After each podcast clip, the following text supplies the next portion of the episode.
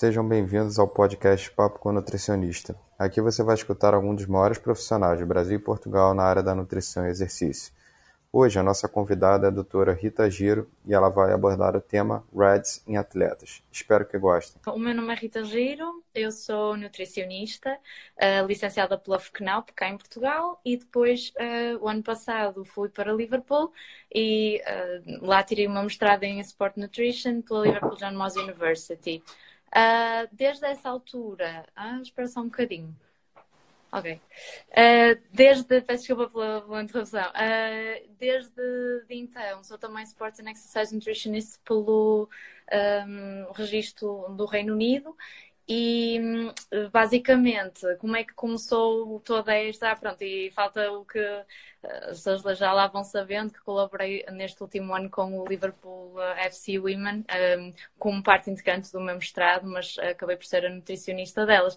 Portanto, é um bocadinho daí a minha experiência, mas um, a relação com este tema da RAIDS surgiu ainda na licenciatura, ou seja, um, como parte da minha tese de licenciatura e no contexto do meu estágio, eu fiz um, um trabalho de investigação que passava muito por avaliar uh, mais o, o déficit de, de, ingestão de ferro em atletas adolescentes, em ginastas uh, adolescentes de ginástica artística e acrobática, só que depois os resultados uh, do estudo foram realmente interessantes também porque ao avaliarmos a ingestão alimentar delas nos apercebemos que nenhuma, nenhum dos atletas, porque englobava raparigas e rapazes, cumpria as recomendações para a idade de, de energia, pronto, e que 70% deles tinha uma baixa disponibilidade energética. E, portanto, acho que foi um bocadinho aqui que tudo começou, o interesse pela área, a apresentação de, do trabalho, hum, pronto, nesta, em congressos nesta área e, portanto, apesar de durante este ano em Liverpool não havia nenhum projeto a decorrer e não foi possível continuar nesse nível, mas uh, foi sempre assim um tema que me foi querido. Também porque é muito recente, como tu sabes, e quando eu fiz a minha tese de licenciatura tinha acabado de sair o consenso um, que tinha, portanto, dado início a todo este conceito da REDS para aí há dois anos. Entretanto, ele até já foi atualizado. Portanto, foi assim uma área que estava a emergir e que captou um bocadinho a minha, a minha atenção. Tá, legal. E eu até brinquei, né? Comentei com você antes, que alguns professores, até alguns dos participantes da, do nosso quadro de live estão aqui. E eles falaram, ó, oh, essa eu não vou perder, porque é um assunto que me interessa muito, né? Eu até brinquei bom, com você, né? É uma responsabilidade boa, né? Mas é legal é verdade, falar de um sim, tema senhora. É um tema super interessante, isso sem dúvida. Legal. E para a gente dar esse pontapé inicial, então, uh, eu queria que você falasse um pouquinho né, da, da, da, sigla, da sigla, né, da REDS. O que, que significa, como ela se caracteriza, né? Para as okay. pessoas entrarem nesse contexto. Ok, portanto, de uma forma assim muito simples, o que é, que é isto da REDS?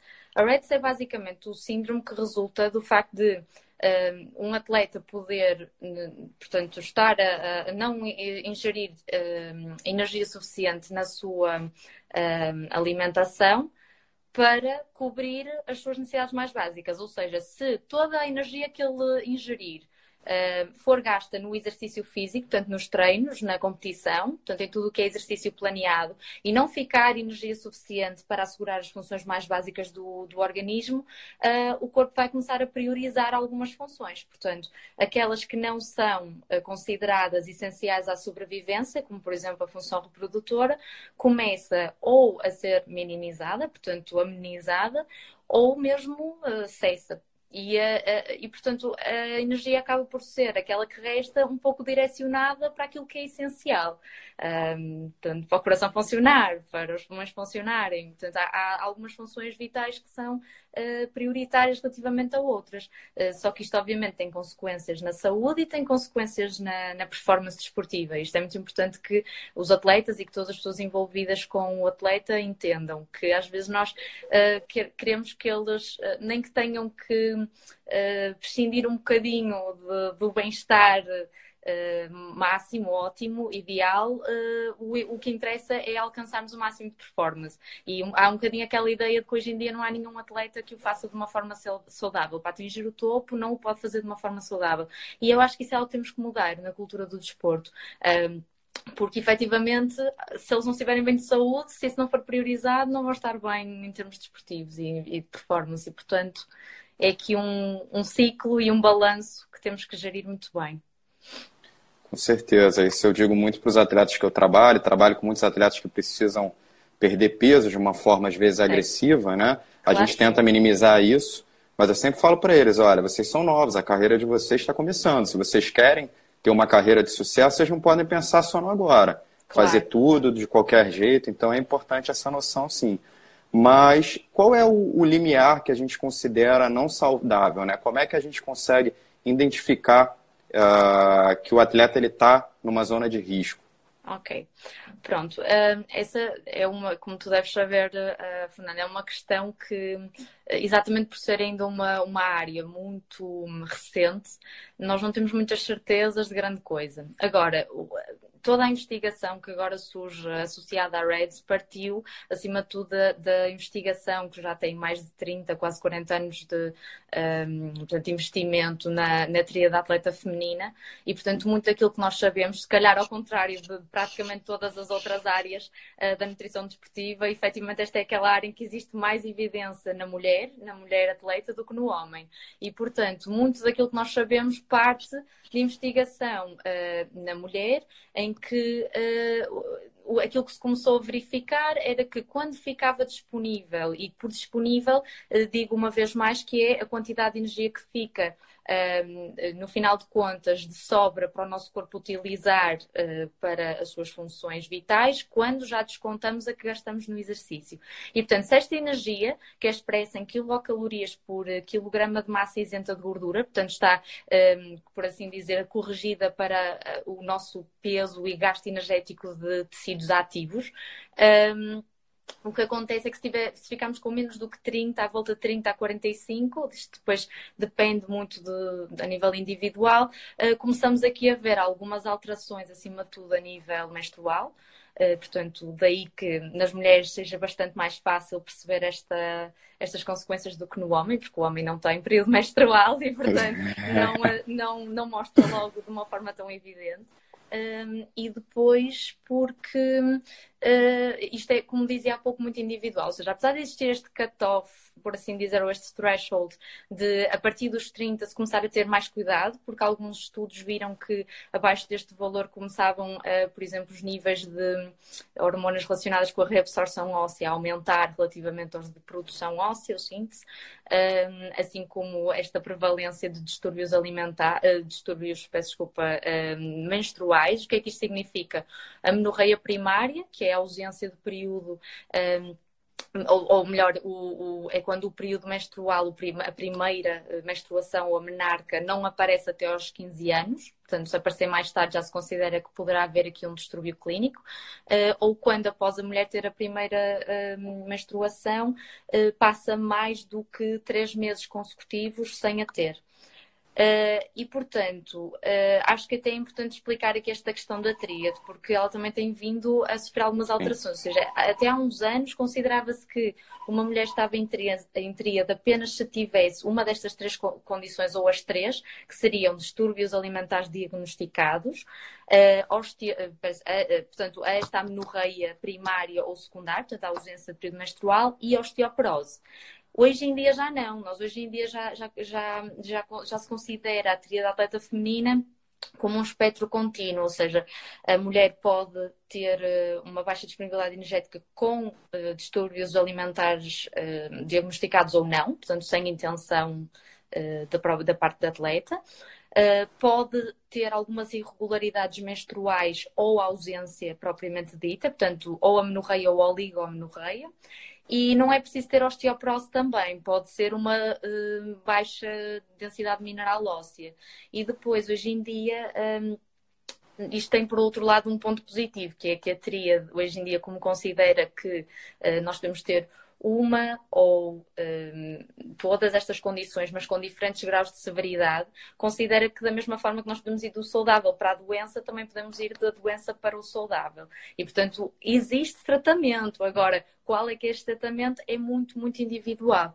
Então, hoje em dia, nós podemos nos guiar um bocadinho por esse ponto de corte nas mulheres. Nos homens ainda não, não sabemos. Há, há estudos a demonstrar que sei lá, com disponibilidades energéticas tão baixas como uh, 15 ou como 5 quilocalorias por uh, quilograma de peso, eles só têm algumas alterações nos níveis hormonais, mas que ainda não expressam, portanto é tudo subclínico, não muito. Um, Uh, portanto, não, não tem grandes sintomas, que é aquilo que nós chamamos as, as manifestações clínicas, e portanto é muito mais difícil diagnosticar. Uh, mas estão em desenvolvimento algumas ferramentas, uh, nomeadamente sei que, por exemplo, estão a tentar desenvolver neste momento uma escala de probabilidade de ter distúrbios menstruais que seja individual para a mulher, porque nós sabemos que quanto maior a restrição, maior a probabilidade, é um bocadinho nesse sentido. Agora, se são mesmo aqueles 30 ou não, pode depender muito de pessoa para pessoa. Pronto, é nesse sentido. Certo. E, e, outra, outra dificuldade também, né? Quando a gente fala desse número, né, dos 30 que você citou, daquele limiar, é muitas vezes fazer o cálculo e chegar num, num valor, uh, vamos dizer assim, corre, correto ou exato, por conta da dificuldade até de, de entender né, a ingestão que o atleta tem realmente, claro, né, o que ele claro, reporta. Sim e até de chegar uh, na quantidade de gastos que esse atleta tem. Até porque claro, é, tem o treino, mas ele tem outros gastos durante o dia, né? Cada atleta claro. com uma característica. Então claro. ainda é, é, muito difícil, né? Você é, considera muito difícil a gente conseguir. É muito uh... difícil, tanto por não existirem métodos uh, gold standard, não é? Nem para avaliar um, a ingestão alimentar e, e, muitas das vezes nós é que não, também não temos recursos para isso na prática, não é? Na consulta e mesmo para uh, verificar o gasto energético, portanto isto é, isto é complicado, mas mesmo tudo o que existe a nível de questionários para ajudar aqui a identificar os atletas que estão em risco, portanto existe um chamado o LEAF-Q, um, que é o Low Energy Availability Questionnaire, e agora está a ser desenvolvido um para a população masculina também, mas aquilo simplesmente nos diz quem é que está em risco. E depois outro problema é que é tão fácil atingir aquele score que nos diz que o atleta está em risco, um, que não sabemos se é um risco real. Porque, por exemplo, no teu caso, no, no caso dos desportos de combate, um, aquele questionário tem uma secção sobre sobre lesões e dor, e portanto o atleta, no, por exemplo, num, num desporto do, do, tipo daquele que tu praticas, muito provavelmente tem uma probabilidade de ter lesões muito maior e uma frequência muito maior, que não tem nada a ver com a baixa disponibilidade energética, mas Sim. seriam de uma forma errada eh, considerados como estando em risco. Uh, da mesma forma que uh, pronto, por exemplo, problemas gastrointestinais podem também não ter nada a ver e também são considerados no questionário. Só. Depois há o grande problema de hoje em dia, uma grande, grande, grande porcentagem das mulheres utilizar contracepção oral e, portanto, não têm um período real, não têm uma menstruação real e, portanto, um, a pílula mascara o, os sintomas também do problema. Uh, e, portanto, na prática ainda é muito complicado diagnosticar esta condição. Portanto, nem sequer existe uh, ainda um método uh, de diagnóstico. É uma das coisas que será prioritário no futuro desenvolver-se e continuar-se a investigar. Com certeza. E aqui a gente, dando prosseguimento, vou olhar aqui, tinha umas perguntas inteiras. Como eu falei, pergunta difícil, é do Rinaldo. Vai... E o Rinaldo, quando ele for, quando ele for falar na live. Sincera, não, o senhor não pode saber tudo. quando ele for falar na live, você prepara umas perguntas legais para ele também. Certeza. Brincadeira. Brincadeira. Então, assim, a gente já falou da, da questão do. Da, existe uma diferença, né? Como você citou, entre homens e mulheres, né? É mais fácil, né? Uh, mais, mais fácil não, mas assim, é mais identificável nas mulheres, né? Hoje Sim. em dia, pelo material que a gente tem uh, na literatura. Uh, a gente já falou também sobre, sobre o limiar. Mas eu queria que você falasse um pouquinho mais sobre as consequências uh, dentro da, da saúde e dentro da performance, né? O que, que isso okay. pode trazer de negativo? Claro. Pronto, eu, eu há pouco, como dizia, estava-vos a introduzir um bocadinho aquela um, evidência que é mais robusta e que existe mais na atleta feminina.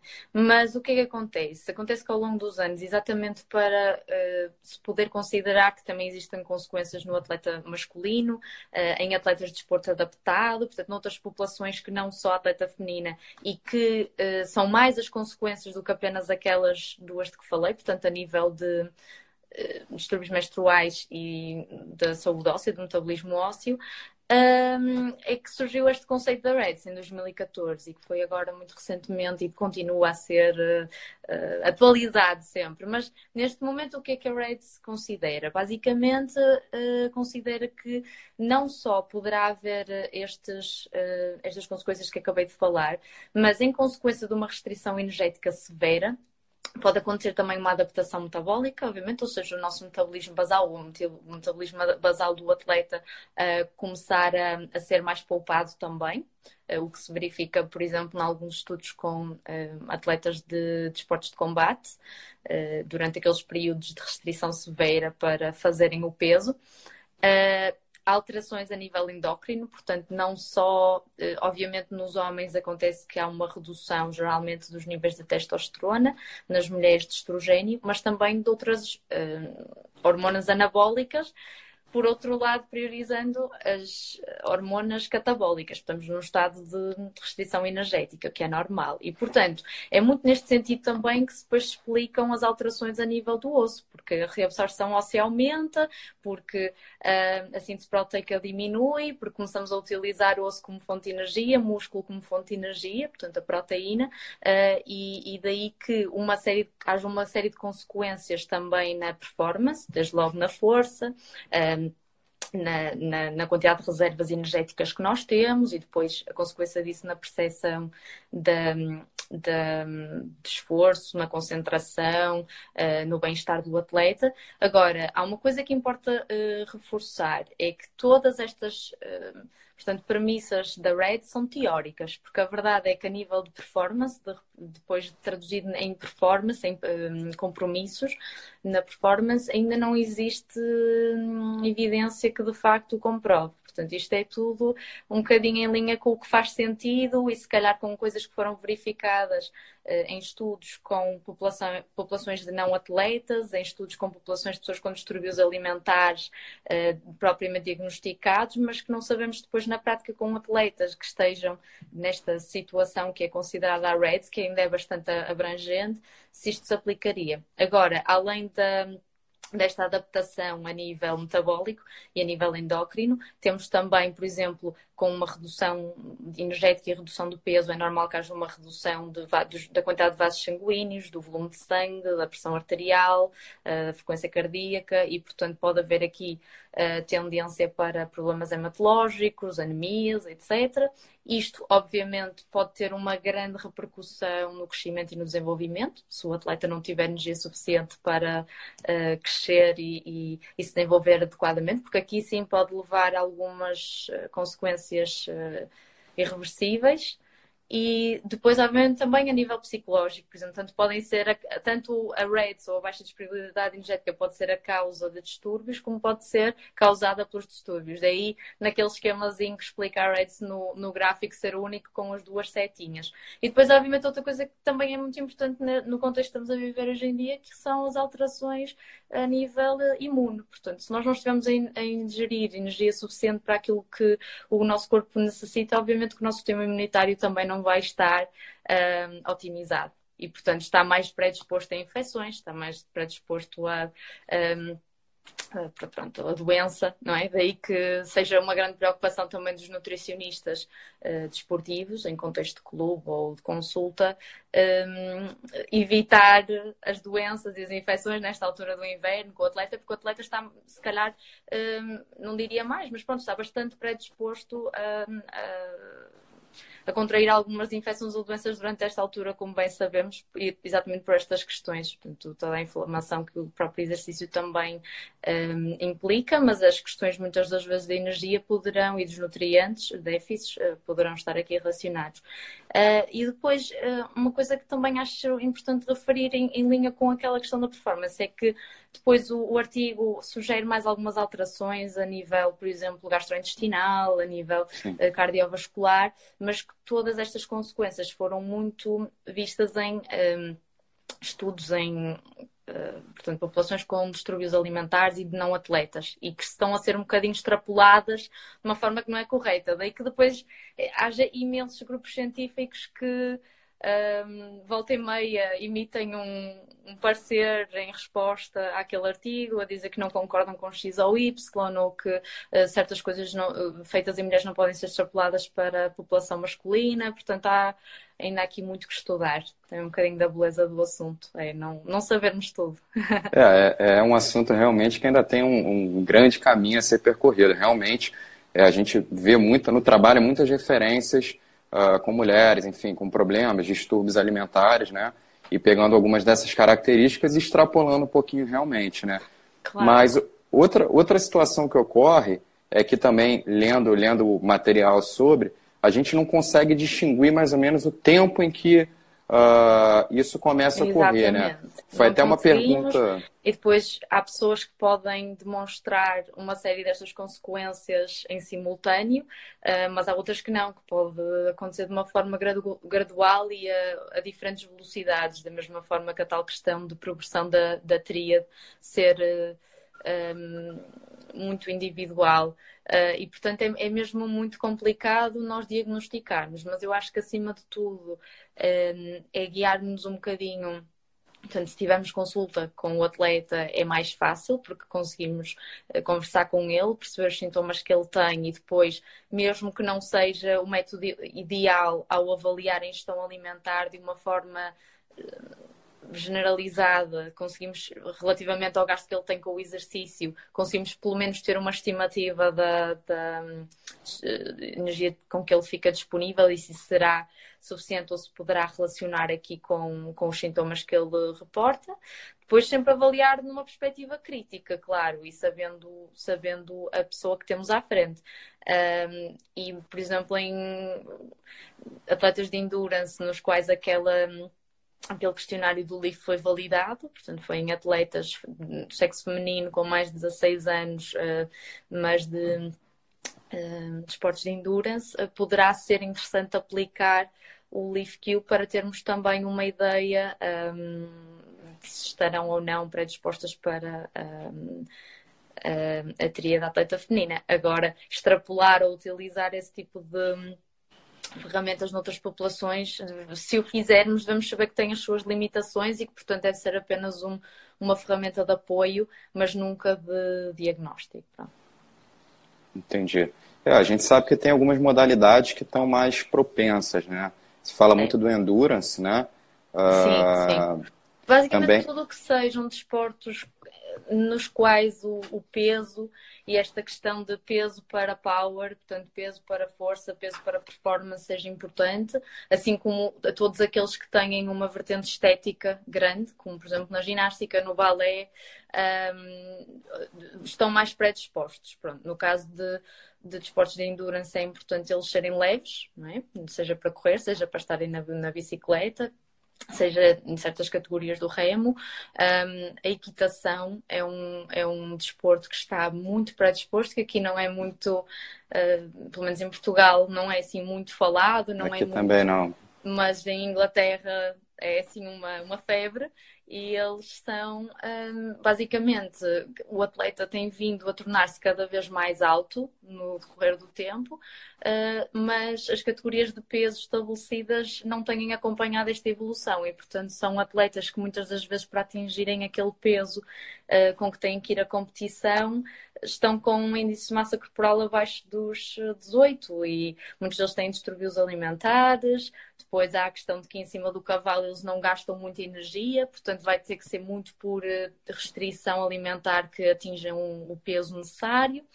Um, e depois, claro, nos desportos, todos os desportos de combate, todos os desportos nos quais atingir uma, uma categoria de peso seja importante num dado momento, uh, estão um bocadinho mais uh, predispostos, sim. Isto relativamente, por exemplo, a um, desportos intermitentes, desportos de equipa, esses geralmente, sejam as atletas ou os atletas, não estão tão predispostos.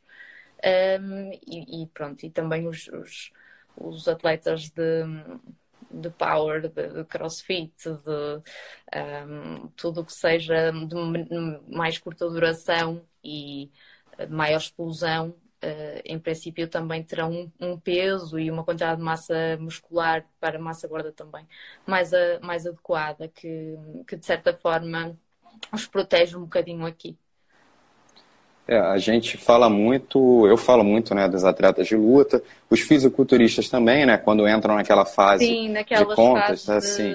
Exatamente, sim, porque sim, sim, é aquele aumenta o gasto e, e, diminui a ingestão, né?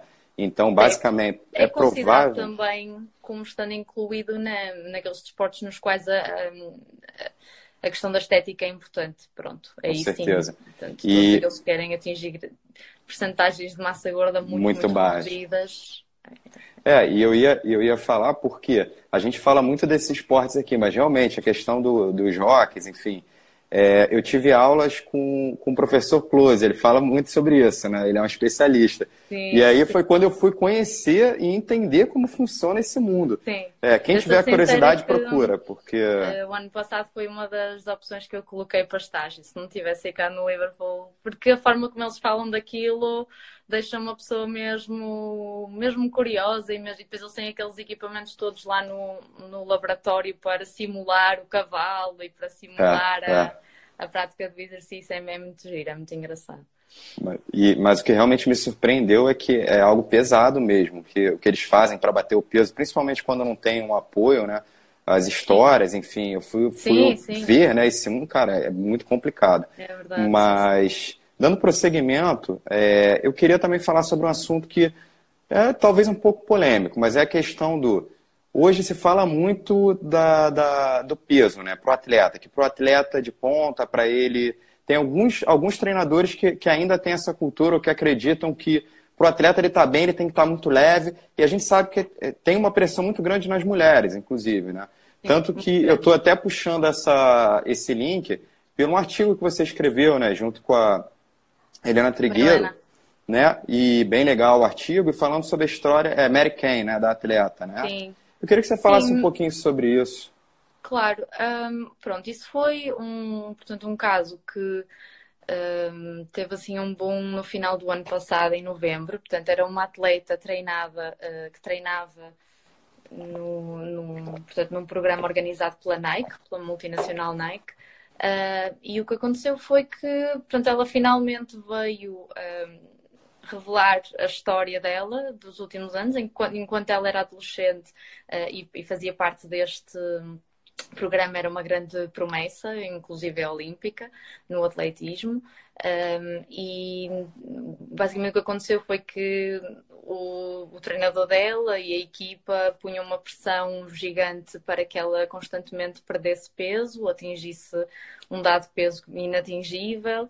Um, depois sabemos que muitas das recomendações que existem a nível de treino e de nutrição e na área do desporto de forma geral muitas das vezes não é adaptada um, portanto ainda à atleta feminina ou, ou um, a diferentes atletas numa base individual e portanto daquilo que a atleta reporta pelo menos nas, nas notícias que têm sido divulgadas é que um, fazia um tipo de treino e era sujeita a condições que não estavam adaptadas para a sua fisionomia. E, portanto, durante três, três anos ela não teve uh, período menstrual, Uh, desenvolveu distúrbios alimentares, inclusive fala da questão de se ter tentado suicidar por várias vezes. Portanto, esta questão de distúrbios alimentares acho que é também bastante importante, tão importante como a nível da nutrição, um, no, que, portanto, no que diz respeito à psicologia, porque de facto muitos atletas que estão sujeitos a estas um, categorias de peso, variações de peso,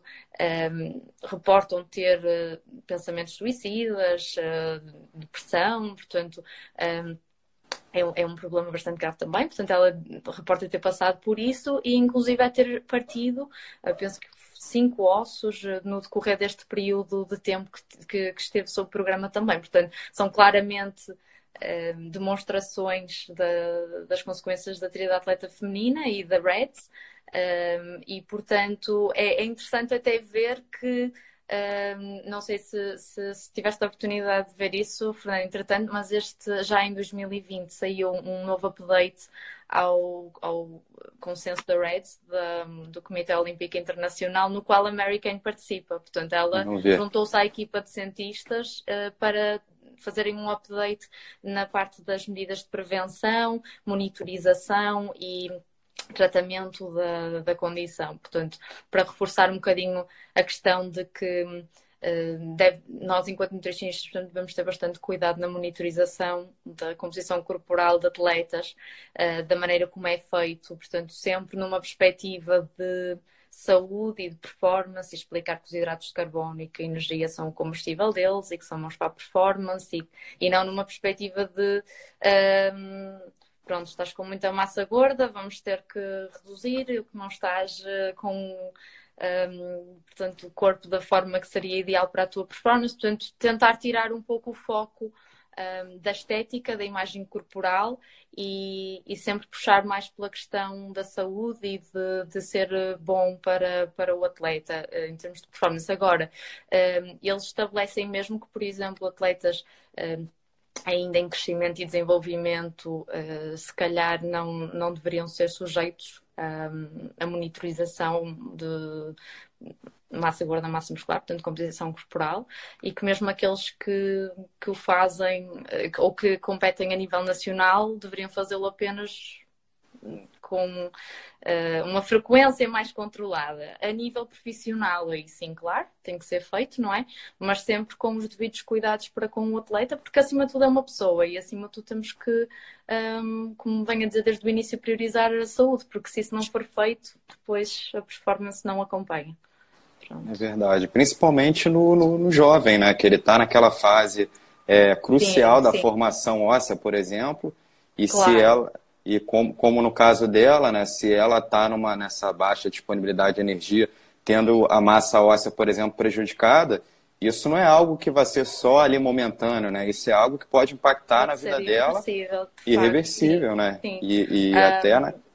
Pode acontecer, por exemplo, que se o atleta uh, sofrer de, baixa, de uma baixa disponibilidade energética severa durante e crónica, portanto, durante um período longo de tempo uh, na sua infância e adolescência, ocorram alterações a nível do complexo hipotálamo hipófise de gónadas que acabam por implicar, por exemplo, que o atleta fique com uma estatura aquém do potencial, não é? Portanto, uma estatura mais baixa, com um desenvolvimento pubertário também aquém do que um, costuma-se dizer nos artigos, aquém do maternal, portanto, relativamente aos pais ou à genética. Pode acontecer, como disseste bem, uh, o atleta desenvolver a osteoporose prematura ou estar constantemente com lesões, com compromissos imunitários também, portanto, doença, uh, infecções, tudo isso. Um, e claro, depois as consequências que isso tem a nível da performance, além de nas mulheres, os distúrbios menstruais de que já falamos, aparecer, a menarca aparecer muito, muito tarde, portanto, só lá após 17, 18 anos, ou nem aparecer, se a atleta manter esta, esta um, disponibilidade energética tão baixa e, portanto, uh, são questões a ter em especial consideração em atletas uh, durante o seu crescimento e desenvolvimento. Portanto, nutricionistas que trabalhem nas academias, que trabalhem com atletas jovens, um, o foco nunca deve ser o perder peso ou perder massa gorda. Claro que se estivermos num panorama de obesidade e de. Uh, isto é muito diferente, obviamente. Portanto, estamos perante uma patologia. Agora, para um uma criança que está saudável, devemos sim, ou mesmo adolescente, portanto, ainda em idade pediátrica, devemos sim controlar, ir-nos seguindo, seguindo pelas curvas de crescimento um, e, e, pelos parâmetros de, de bem-estar e de performance dela. Portanto, alguns quantitativos, outros qualitativos, mas se calhar monitorizar a porcentagem de massa gorda que tem e puxar por eles para perder não, não é de todo aconselhável. Pronto neste contexto desportivo e, de, e perante estes, estes sintomas ou, ou verificando que o atleta pode estar em risco de desde logo pelo, pelo tipo de modalidade que ele pratica, não é? Devemos ter já mais cuidado nestas modalidades que falamos há pouco, um, balé, ginástica, esportes de endurance, ciclismo, uh, atletismo, triatlo, um, combat sports, portanto, esportes de combate um, e todos aqueles no qual uh, a leveza e ou a estética possam ser importantes. Certo. E a gente também, já, já você já introduziu um pouquinho sobre isso, mas essa relação com essas desordens alimentares, né? Não dá para dizer que a desordem leva a, a baixa disponibilidade, nem o contrário, elas parecem estar ligadas, mas também não dá para dissociar uma da outra, né? E eu lendo um pouquinho do, do material sobre, sobre é, focando mais nessa parte, né? Apesar da gente ser nutricionista, essa, essa parte vai muito além. Uh, a gente pode ajudar, claro, mas vai muito além né, do claro. nosso trabalho.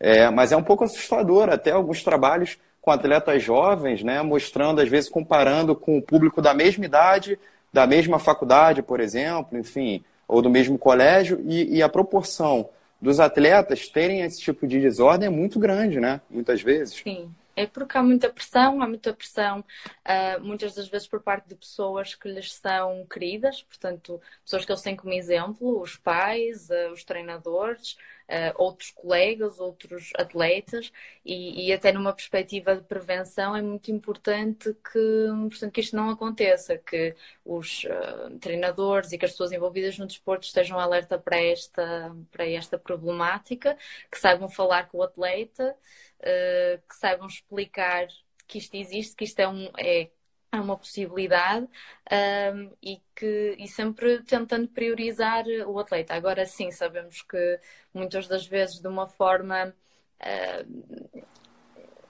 portanto, direcionada pela, pelo contexto social em que também vivemos, mediático, portanto, especialmente as mulheres, sabemos que são aquelas que têm uma maior prevalência de distúrbios alimentares, porque um, têm muitas das vezes objetivos de peso e objetivos estéticos uh, e uma preocupação com a imagem corporal muito maior do que os atletas no masculino. Uh, no entanto, sabemos que em desportos nos quais uh, as, portanto, existem categorias de peso ou objetivos de peso específicos, também existe uma prevalência não negligenciável de distúrbios alimentares. Portanto, um, verifica-se, por exemplo, em, que em desportos de combate, um, bastantes atletas que estão sujeitos a, portanto, aos ciclos uh, de, de fazer o peso, que muitas das vezes podem acontecer três a seis vezes por ano, um, muitos deles sim já apresentam uh, distúrbios alimentares, portanto, preocupações excessivas com o peso a atingir, uh, até mesmo ortorexia, depois também desenvolvem uma grande, um grande conhecimento sobre a, a nutrição, começam se calhar a, a, tentar fazer por eles. Portanto, aqui acho que também é muito importante perceber-se, e na perspectiva da psicologia, obviamente não vou falar porque não, e muitas das vezes nestas situações acho que a primeira pessoa com quem se deve tentar falar é mesmo um psicólogo uh, da área do desporto ou um psicólogo clínico, uma pessoa que em conjunto com uh, o nutricionista e com outros profissionais de saúde uh, possa aqui ajudar a gerir melhor a situação, porque já não é da nossa competência. Agora, naquilo que é a nossa competência, um, lá está, eh, passa muito por tentar focar o, o que é positivo, portanto, o porquê de estarmos a dar os hidratos de carbono, porquê de estarmos a dar esta energia, também perceber-se que em certos momentos, claro que faz todo o sentido existir uma restrição energética, claro que sim, mas que esta restrição energética deve ser uh, acompanhada por um profissional para ser feita da melhor forma possível, tentando minimizar perdas de massa muscular, uh, de tecido magro. Uh, e, portanto, uh, acho que sim que, que pericompetição, estamos a falar das últimas, se calhar, 6 a 12 semanas do, dos estudos de que estou a par que, que fazem aqui um acompanhamento do atleta para atingir um dado peso, pronto, e em que podem estar em baixa disponibilidade energética durante esse período controlado de tempo, mas depois também ter um acompanhamento para conseguir voltar a um peso, a um estado de disponibilidade energética e, e, um estado de saúde até a nível mental, obviamente, um, adequado o atleta tem que estar preparado psicologicamente para gerir estas, estas, estas situações neste tipo de desportos, neste tipo de modalidades.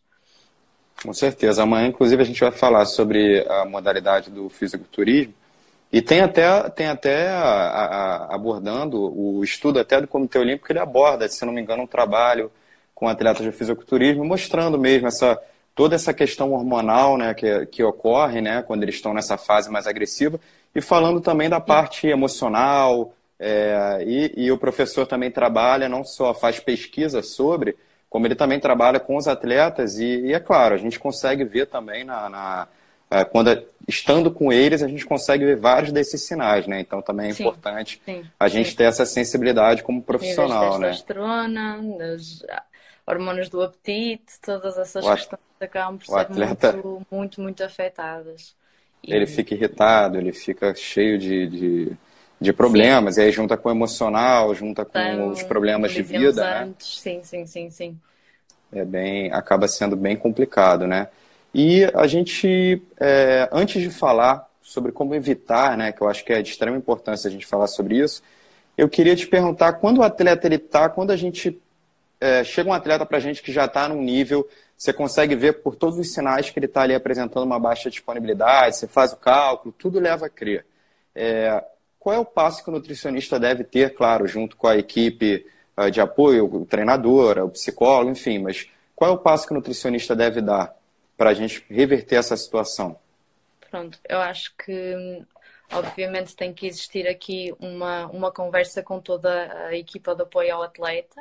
Uh, temos que conseguir fazer o treinador perceber que uh, nesta fase em que o atleta se encontra já não está a ser um, benéfico para ele manter-se com um peso tão baixo com uma, uma restrição tão, tão severa. Um, e depois o tratamento passa muito por, por esta entreajuda entre os três. Portanto, a parte do nutricionista deve existir uma educação alimentar, inicialmente. Até, até existe um, um estudo muito interessante que está para sair, que acho que é, assim, pelo menos do meu conhecimento, o primeiro, que demonstra um tratamento de uma atleta com, com Reds ou com a Tríade, portanto, que, que, esteve sujeita a uma série de, de, consequências destas, semelhantes à da Mary Kane. Uh, também foi desenvolvido na Liverpool John Morse e acho que ainda não está publicado. Na altura tive acesso através do, do site da, da faculdade uh, e que basicamente é um, um estudo que acompanhou uma atleta durante cinco anos.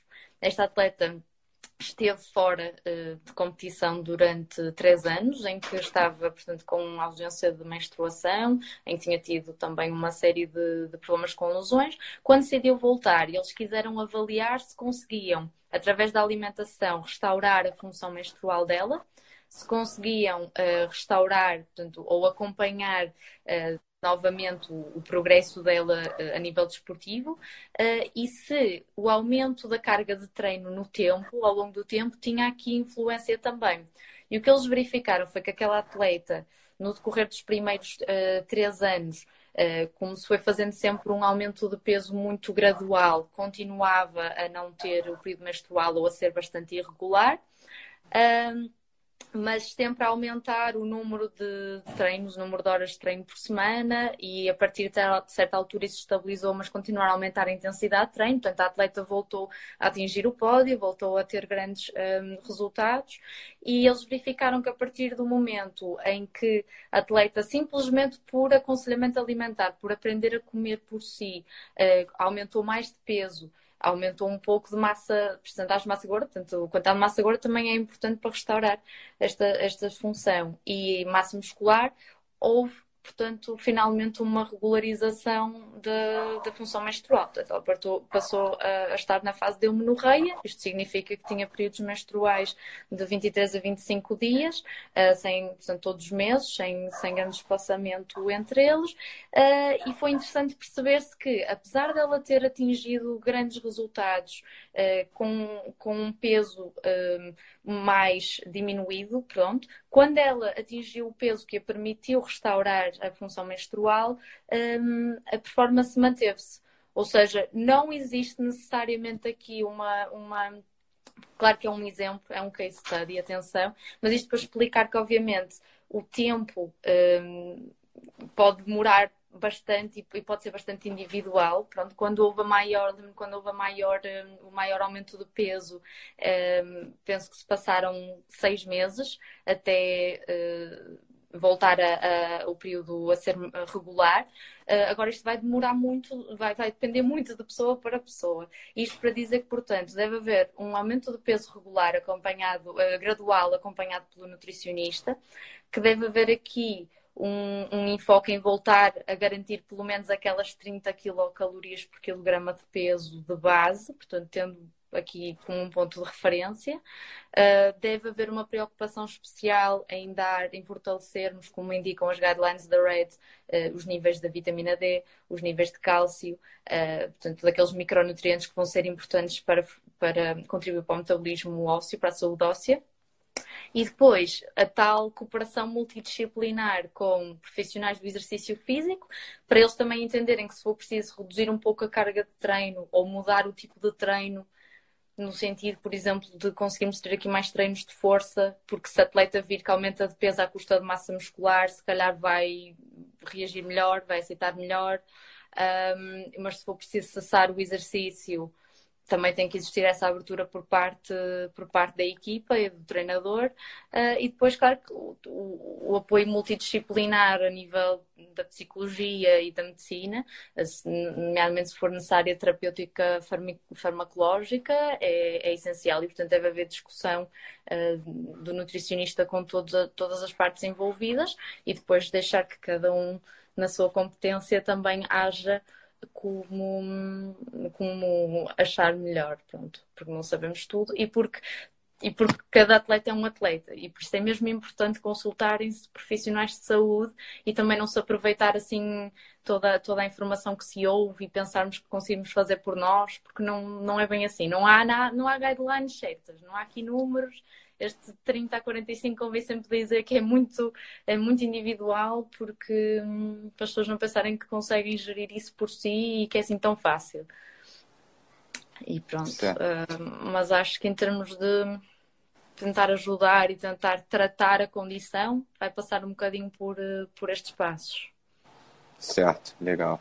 E uma coisa que eu lembrei agora, e já tem tempo, eu não vou conseguir falar legal desse estudo não, mas basicamente é um estudo, ele é, foi bem preliminar, ele diz que os resultados eles uh, ainda são iniciais, mas o que eles mostraram basicamente era que o, tinha um grupo de, de mulheres né, que tinham amenorreia, enfim, tinha lá os sintomas de ter a baixa disponibilidade, e eles separaram, mas na verdade uh, um grupo tinha, outro grupo não tinha, mas elas consumiam, elas, na verdade elas tinham a mesma disponibilidade uh, de energia. Exatamente. E um grupo, um grupo tinha um problema, outro não. E o que, o que, que eles conseguiram avaliar também? Eles fizeram, acho que eu não me lembro quanto tempo eles acompanharam direto essas atletas, e eles avaliaram, por exemplo, que essas atletas que apresentavam amenorreia, que tinham os sintomas agravados, elas, na verdade, apesar delas consumirem, delas terem a mesma disponibilidade energética, elas passavam mais tempo com uma baixa disponibilidade energética durante o dia.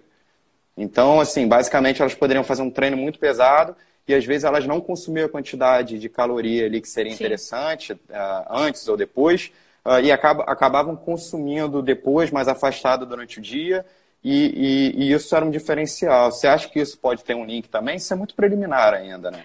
Lá está, tem surgido muita, muita evidência assim a, a, demonstrar algumas tendências, mas que ainda são muito preliminares, daí que, como tu dizes, não haja grandes certezas de nada. Não sabemos se um, qual é que é a duração ideal para nós podermos considerar que, que vai surgir um problema ou que um, entendes aquilo que eu quero dizer? Portanto, não sabemos se, por exemplo, é preciso estar uh, X horas no dia durante X semanas ou se é preciso estar X meses com esta baixa disponibilidade energética, porque até nós, os investigadores, não conseguem avaliar há quanto tempo é que as atletas estão assim. Portanto, claro que se fizerem um, um estudo uh, desde o início com atletas que estão, mas isso nem seria muito ético, não é? Sabendo que elas não estão, uh, que não têm uma disponibilidade energética suficiente, submetê-las a, a, algo desse género.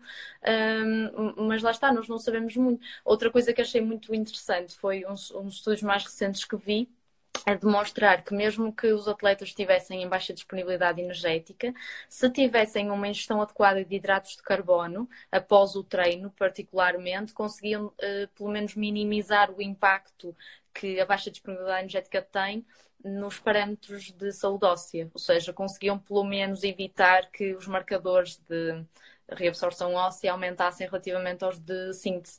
Uh, e, portanto, isso é é interessante até para aquelas alturas em que podemos, que, podemos ter que fazer de forma uh, aguda, temporária, uh, uma restrição para levar o atleta a perder peso, uh, mas tentar minimizar o impacto que isso poderá ter na sua saúde. Pronto, mas acho que hum, lá está, isto tudo que estamos aqui a falar, se calhar são, são estudos de 2018, 2019, 2020, muito... portanto uh, estão sempre a sair e, e, a verdade é que certezas ainda não, não há muitas. Certo. E na questão de, de evitar, né, da gente tentar evitar chegar ou agravar a situação, né? É, o que, que, o que, que pode ser feito? Quais são os, os passos que o nutricionista tem que dar? O que ele tem que ter mais atenção quando ele trabalha com atleta, principalmente de risco, né? Quando a gente Sim. de modalidades, enfim. Acho que, entretanto, acabamos por falar um bocadinho disso, mas lá está, acima de tudo, é identificarmos a modalidade em questão. Portanto, estamos a falar, estamos a se estamos a trabalhar com uma modalidade de risco, desde logo devemos precaver-nos e tentar, no, no contacto que temos com o atleta, a nível individual ou não, utilizar as ferramentas existentes para, para nos ajudar aqui a detectar, seja, portanto, avaliando um, a ingestão energética e tentando perceber se existe aqui uma tendência para baixa disponibilidade energética, seja aplicando o, o LEAF-Q ou uh, quando, quando surgir o LIMQ, que ainda não surgiu, uh, para percebermos pelo menos se um, aquelas respostas do atleta têm relação com uh, uma baixa disponibilidade energética. Portanto, se qualquer sintoma que eles possam sentir uh, esteja relacionado. Um, e a dizer ainda que, uh, pronto, claro, as avaliações antropométricas ajudam um pouco, porque se nós vemos que o atleta de um momento para o outro perde bastante peso ou que um, está sujeito a. Um, Uh, portanto, ou perde bastante massa gorda ou que muda os seus comportamentos alimentares, isto no contexto de clube, o atleta pode estar um pouco mais atento no momento da refeição.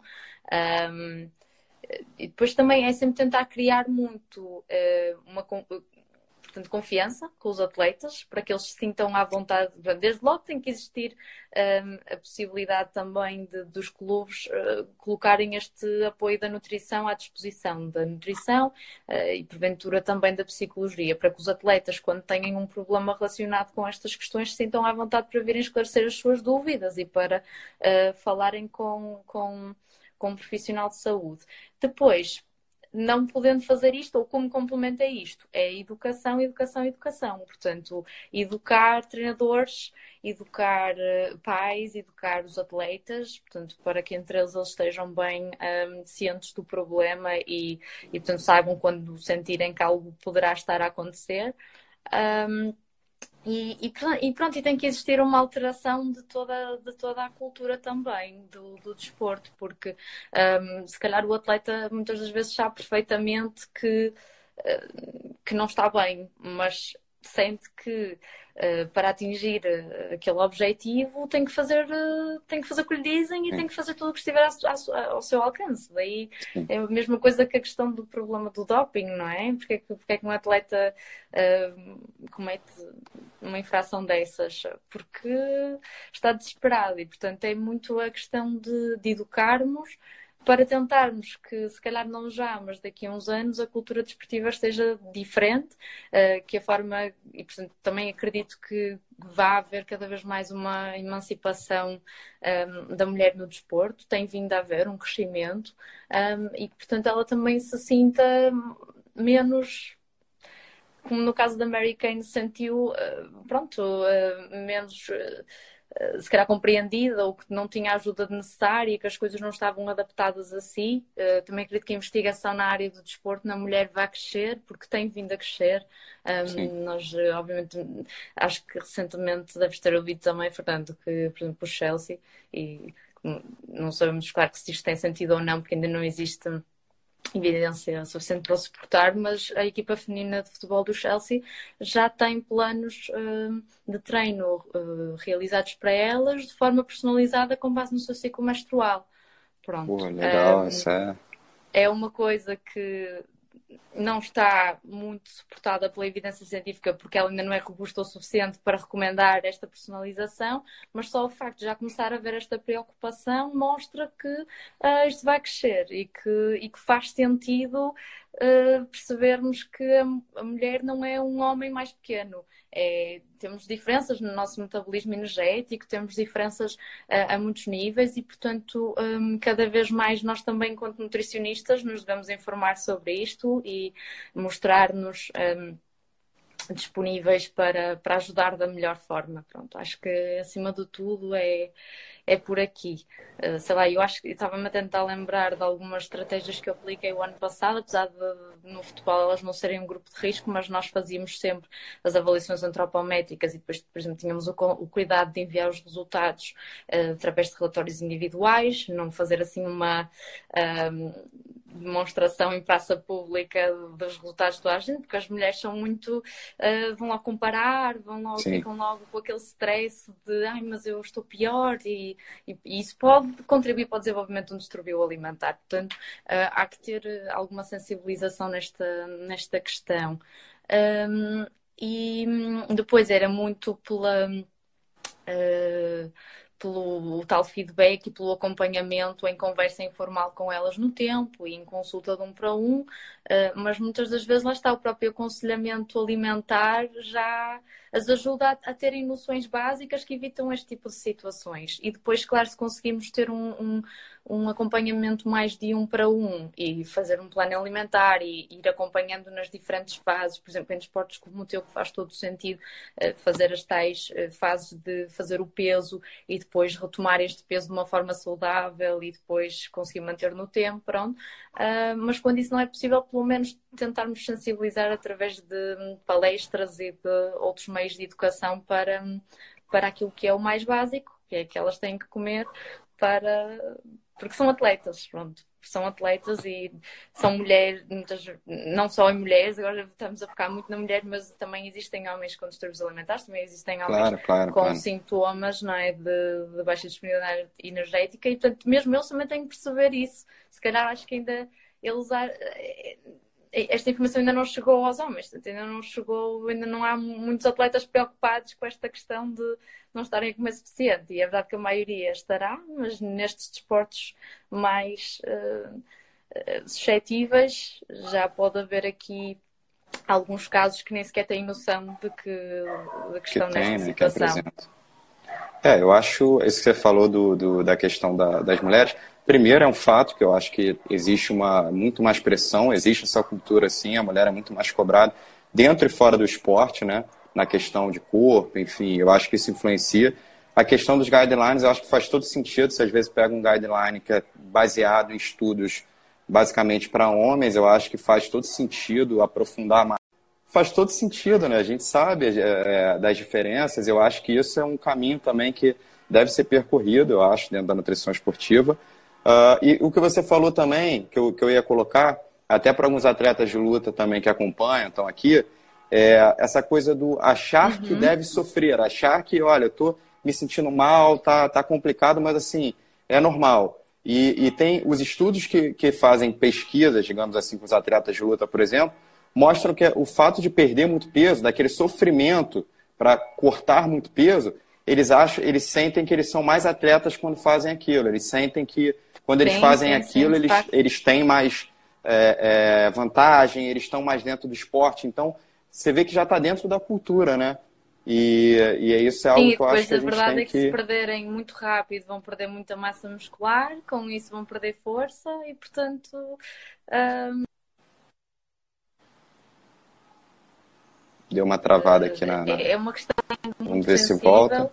que vai depender muito Sim, que vai depender muito, na minha opinião, do, dos próximos anos, de como a cultura desportiva vai evoluir. Um, mas acredito que, como cada vez há mais informação e depois com situações como de denúncia, como esta da Mary Kane e, e, e como existem outras uh, no desporto, que tornam mediáticas estas questões, uh, acabam por também sensibilizar um, os atletas e os treinadores e as pessoas envolvidas. Um, pensarem de forma diferente, ou obrigá-las mesmo a agir de forma diferente, não é? Porque neste caso, por exemplo, o treinador foi penalizado, não é? E, e claro que ela tem dado voz a este problema, mas muitas outras atletas vieram lá de cima denunciar práticas uh, semelhantes, extremas, semelhantes, que não depois não são sustentáveis no tempo. Pronto. E, e só para a gente já começar a, a fechar aqui, é, só umas perguntas pontuais que eu gostaria de Muito saber a sua opinião, né? É... Ainda não disseste a que tinhas. É difícil. Não, tem, tem, a, tem, tem, as, tem, tem uma que eu guardei aqui. É... na verdade, assim, não é nada estabelecido, mas eu já li estudos sobre, né? A gente sabe que hoje a gente tem uma corrente de alguns atletas uh, que buscam muito aquela coisa do saudável, saudável, saudável.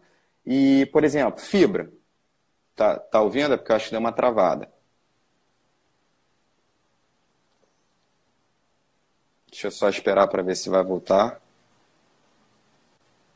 Tá conseguindo? Desculpa. Conseguiu? É, travou, Sim. travou um pouquinho. Mas, por exemplo, a fibra, que a gente sempre indica, que é extremamente saudável, eu já li trabalhos mostrando que, por exemplo, uh, em mulheres também, se não me engano, que consumiam mais, atletas que consumiam mais fibra, né, por exemplo, tinham uma dieta, digamos assim, buscavam mais uma dieta mais saudável, elas tinham mais dificuldade em consumir uma quantidade de caloria diária e elas é apresentavam uma é disponibilidade menor. É, sim, você sim. acredita que isso também é algo e outra questão também uh, que se tem vindo a falar nesse sentido é que imediatamente após a prática de exercício físico, geralmente os atletas uh, têm portanto, os níveis de grelina, portanto, a nossa, a nossa uh, uma das nossas hormonas que, que é responsável pela fome, pela sensação da fome, está diminuída. Ou seja, logo no momento a seguir ao, ao treino, onde é mais importante nós repormos a proteína, os hidratos de carbono, se calhar é um momento em que muitos dos atletas não conseguem comer ou que se calhar se comem ficam mal dispostos porque têm que o forçar. Portanto, claro que um, às vezes o ideal também é inimigo do ótimo, não é? Portanto, uh, o ideal é inimigo do bom, desculpa. Ou seja, temos também que gerir uh, uh, numa perspectiva individual o que é que resulta para aquele atleta e o que é que não resulta. Portanto, aquela questão da janela anabólica e tudo mais, ok, mas se o atleta não consegue comer logo, logo imediatamente, vamos então pelo menos dar-lhe, se calhar, uns hidratos de carbono de uma forma muito simples, líquida, que seja fácil de repor o que conseguirmos e depois, passado um bocado, repomos o resto. Um, pois pronto, é como tudo, a questão dos timings parece ser importante, mas se calhar para determinadas pessoas hum, há, há, outras questões, questões, que são mais importantes e se ele realmente não consegue fazer num dado momento, fazemos noutro. Uh, portanto, uh, pronto, claro, é, vai um bocadinho no sentido daquilo que tu disseste uh, e daí que, por exemplo, muitos atletas de endurance tenham baixa disponibilidade energética, porque eles têm umas, umas necessidades energéticas brutais, uh, muitas das vezes naquele, naquelas competições de longa duração, então é que estão durante bastantes horas a, a, a, em realização de exercício. Deu uma travada mais uma vez. Deixa eu ver se a gente vai conseguir. Para você está travando também?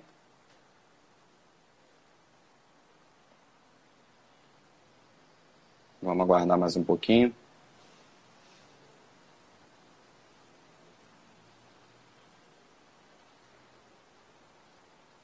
Pessoal, vocês estão conseguindo ver a Rita? Tá, tá travando um pouquinho, Rita. Não sei se é o meu. Uh, não sei Pronto, se. Estava a dizer que, hum, uh, pronto, como durante provas tão longas ou uh, de uma forma geral neste contexto eles têm necessidades eh, energéticas nutricionais tão altas, muitas das vezes não conseguem cumprir aquilo que está preconizado, pronto, as, as recomendações que estão preconizadas. Um, e, portanto, é, é aqui um, uma gestão um bocado complicada. É a mesma coisa com os adolescentes, por, por exemplo. Muitos deles também, os adolescentes atletas, têm necessidades energéticas brutais e não. Uh, como é que conseguimos dar-lhe isto tudo sem irmos para alimentos pouco saudáveis. Se calhar não conseguimos. Pronto, mas isto também é um bocadinho, é o trabalho do nutricionista, é a beleza com do certeza, nosso trabalho também, é certeza. é não pormos as pessoas, um, é conseguirmos adaptar à pessoa, aos seus gostos, à sua situação, um, e se numa uma pessoa tivermos que dar uh, pronto, os, os, cereais, os, os Nestuns, as Cerelacs uh, e o chocolate e outras coisas que para muitas pessoas não seria tão adequado, no, naquele contexto pode, pode fazer sentido exatamente porque acima de tudo queremos garantir a performance e ou que as necessidades são cumpridas, porque de facto são bastante elevadas relativamente às da população em geral. Pronto, ou de outros atletas mais uh, amadores. Muito a ah. gerir, muita coisa a gerir. E você acha que existe um, um, A gente vai falar sobre isso mais para frente, nas lives também, Uh, mas você acha que também tem um, um, link entre o atleta vegano, por exemplo, que é algo que os nutricionistas a gente vai ter que cada vez mais se, se preparar, enfim, se informar para atender da melhor forma possível. Apesar de ter um consumo grande de carboidrato, também tem um consumo grande de fibra, né? Uh, você acha também que é um desafio, uma, um atleta de endurance vegano, ele acaba sendo um desafio maior nesse sentido, da disponibilidade uh, de energia ou não? Ou você considera poderá que. Poderá ser, poderá ser.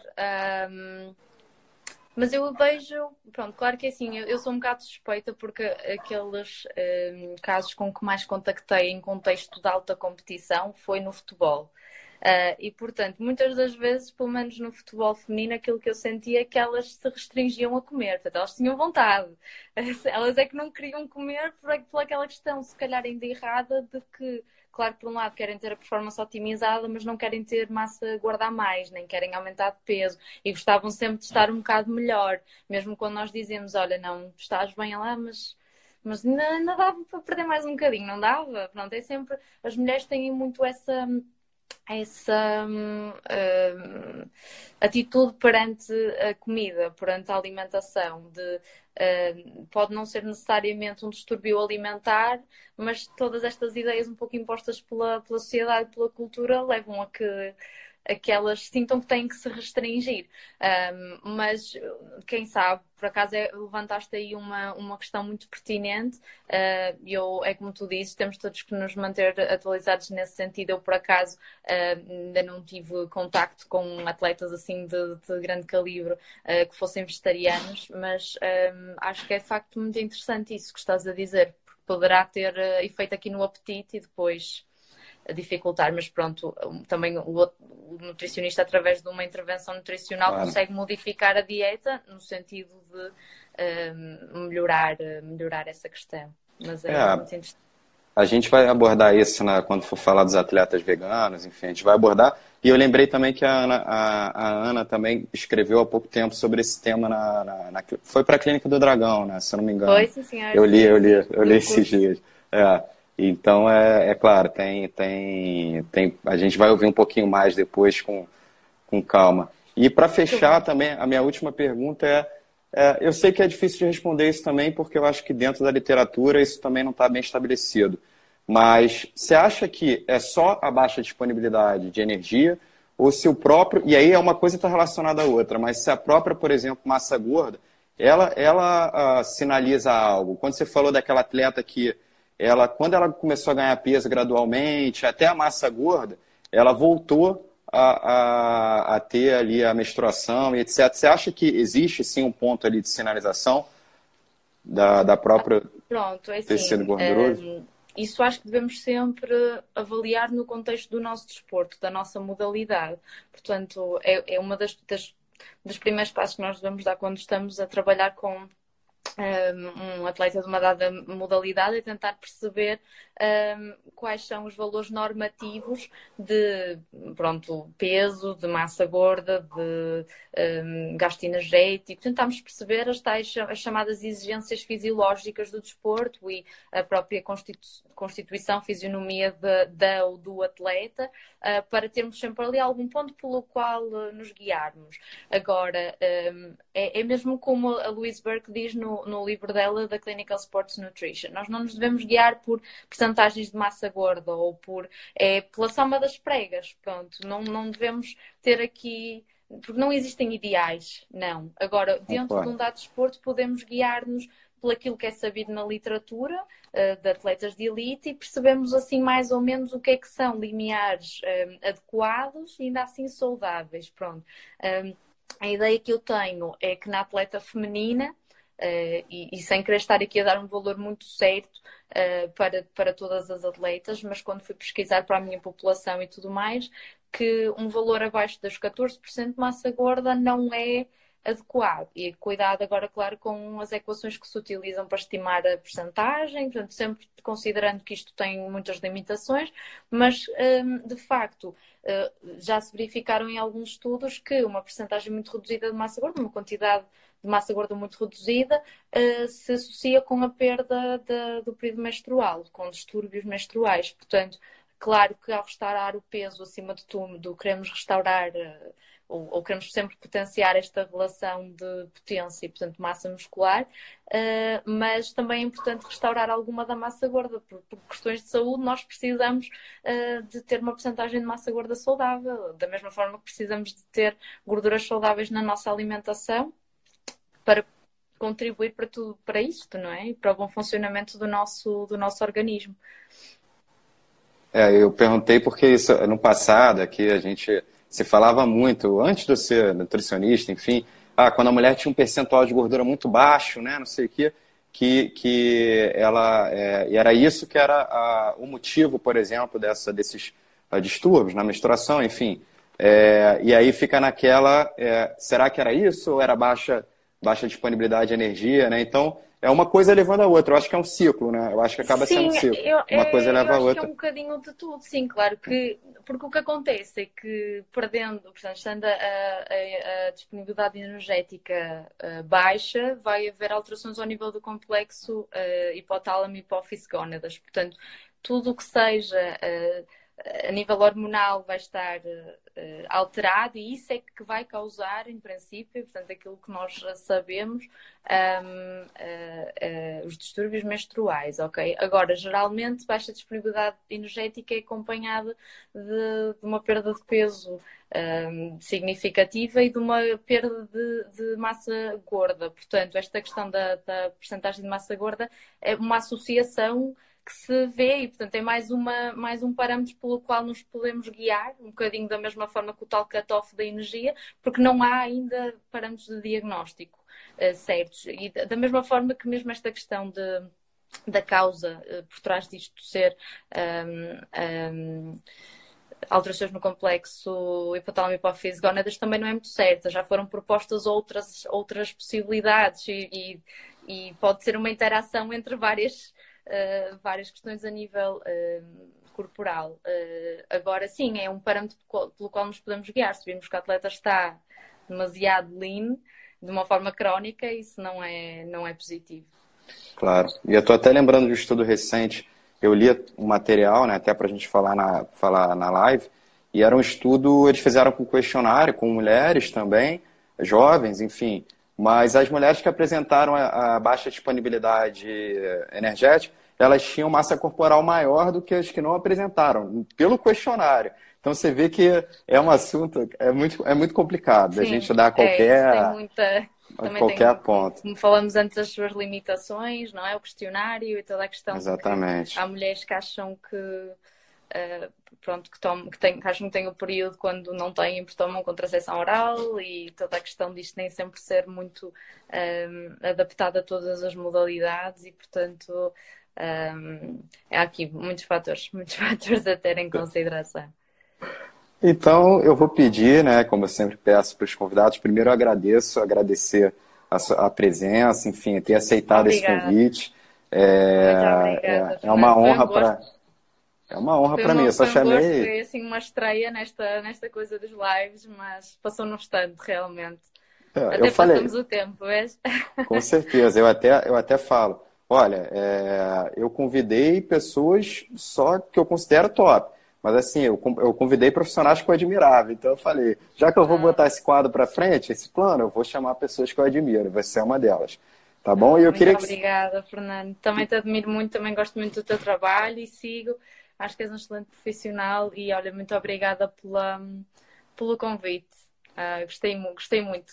Foi que uma bom. partilha de, de, conhecimento muito interessante, porque é óbvio que nós nunca sabemos tudo e, e numa área destas em que ainda muitas das coisas que se publicam até partem da experiência na prática dos profissionais, ah, porque se tu vês, por exemplo, o comentário que o professor Graham Close, o James Morton emitiram relativamente à RAIDS no atleta masculino, aquilo parte muito de, claro, sempre baseado em evidência científica, mas muitos dos comentários que eles fazem também advêm da, da prática clínica deles com os atletas. Portanto, há muito que nós ainda não sabemos e eu acho que nesta área, especialmente a, a vertente do atleta masculino, um, é muito interessante. A mim fascina-me por, por sabermos tão pouco e portanto um, acho acho que tem pano para mangas no futuro. Com certeza, com certeza. E se puder deixar uma mensagem final aí para todo mundo, para a gente poder finalizar. Pronto, olhem, uh, muito obrigada por terem, por terem estado aqui hoje a acompanhar a live.